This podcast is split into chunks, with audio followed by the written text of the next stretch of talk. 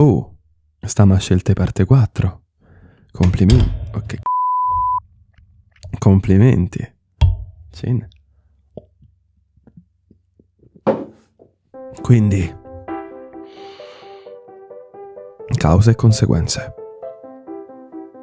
Ad ogni azione corrisponde una reazione, così come ad ogni causa corrisponde una conseguenza. E voi, da bravi umani, immersi nella società visiva e superficiale, vi focalizzate solo sulle conseguenze, mai sulle cause.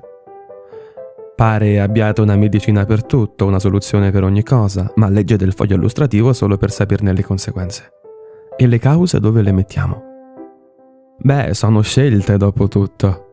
E così nascono i dottoroni che ti dicono come sei, i critici filoetici della tua persona e del tuo comportamento e tu, piccolo Shining, sarai considerato solamente per come reagirai. Ricordatelo, delle cause non frega un cazzo a nessuno.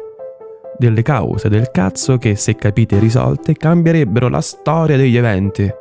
In pratica, prevenire per non correre a curarsi che poi è più facile gratificante criticare le conseguenze. E sai perché?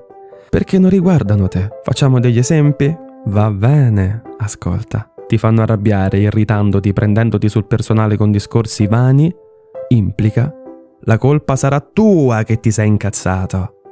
Oppure c'è un virus in atto proveniente dalla Cina, luoghi e nomi sono di pura fantasia, il governo non chiude le frontiere ai cinesi, implica pandemia globale e nuovo concetto di depressione.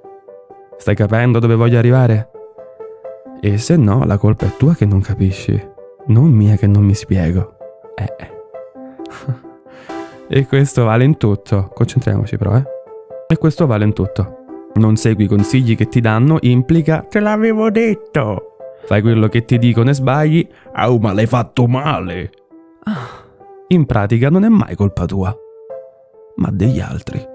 Non sarà mai colpa delle cause, ma sempre delle conseguenze. Ma a volte sei tu a capire male, sei tu a reagire male, sei tu la causa. Quindi pondera non criticare mai le persone, ma se proprio devi critica nelle azioni.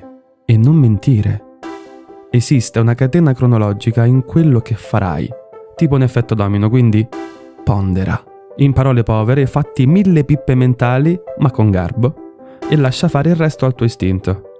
In parole ancora più povere, vai, agisci, fai, relax.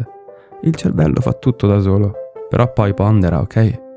Incazzati se ti fanno incazzare, piangi, urla, ridi, ma fallo in modo tale che se ti daranno la colpa, tu potrai controbattere dicendo chi mi ci ha portato a questo se non le tue azioni? Merda! Merda non lo direi. Cause, non conseguenze. Arriviamo al nocciolo della questione e poi mangiamocelo. Però è anche vero che ci sono vari modi di reagire alla stessa causa. Vuoi un consiglio? Ok, te lo do. Scegli il modo più logorante e sbagliato, quello che farà male ma dal quale si può guarire. E per male non intendo violenza fisica, assassini, mutilazioni, terrorismo psicologico e vicoli stretti e bui. Qua non c'è ritorno, ma solo un proseguimento verso lidi corrotti e sporchi. Non credo che qui valga la carta torna indietro. Però a pensarci tutto ciò accadrà non per le conseguenze delle tue scelte, ma per le cause. Per i perché.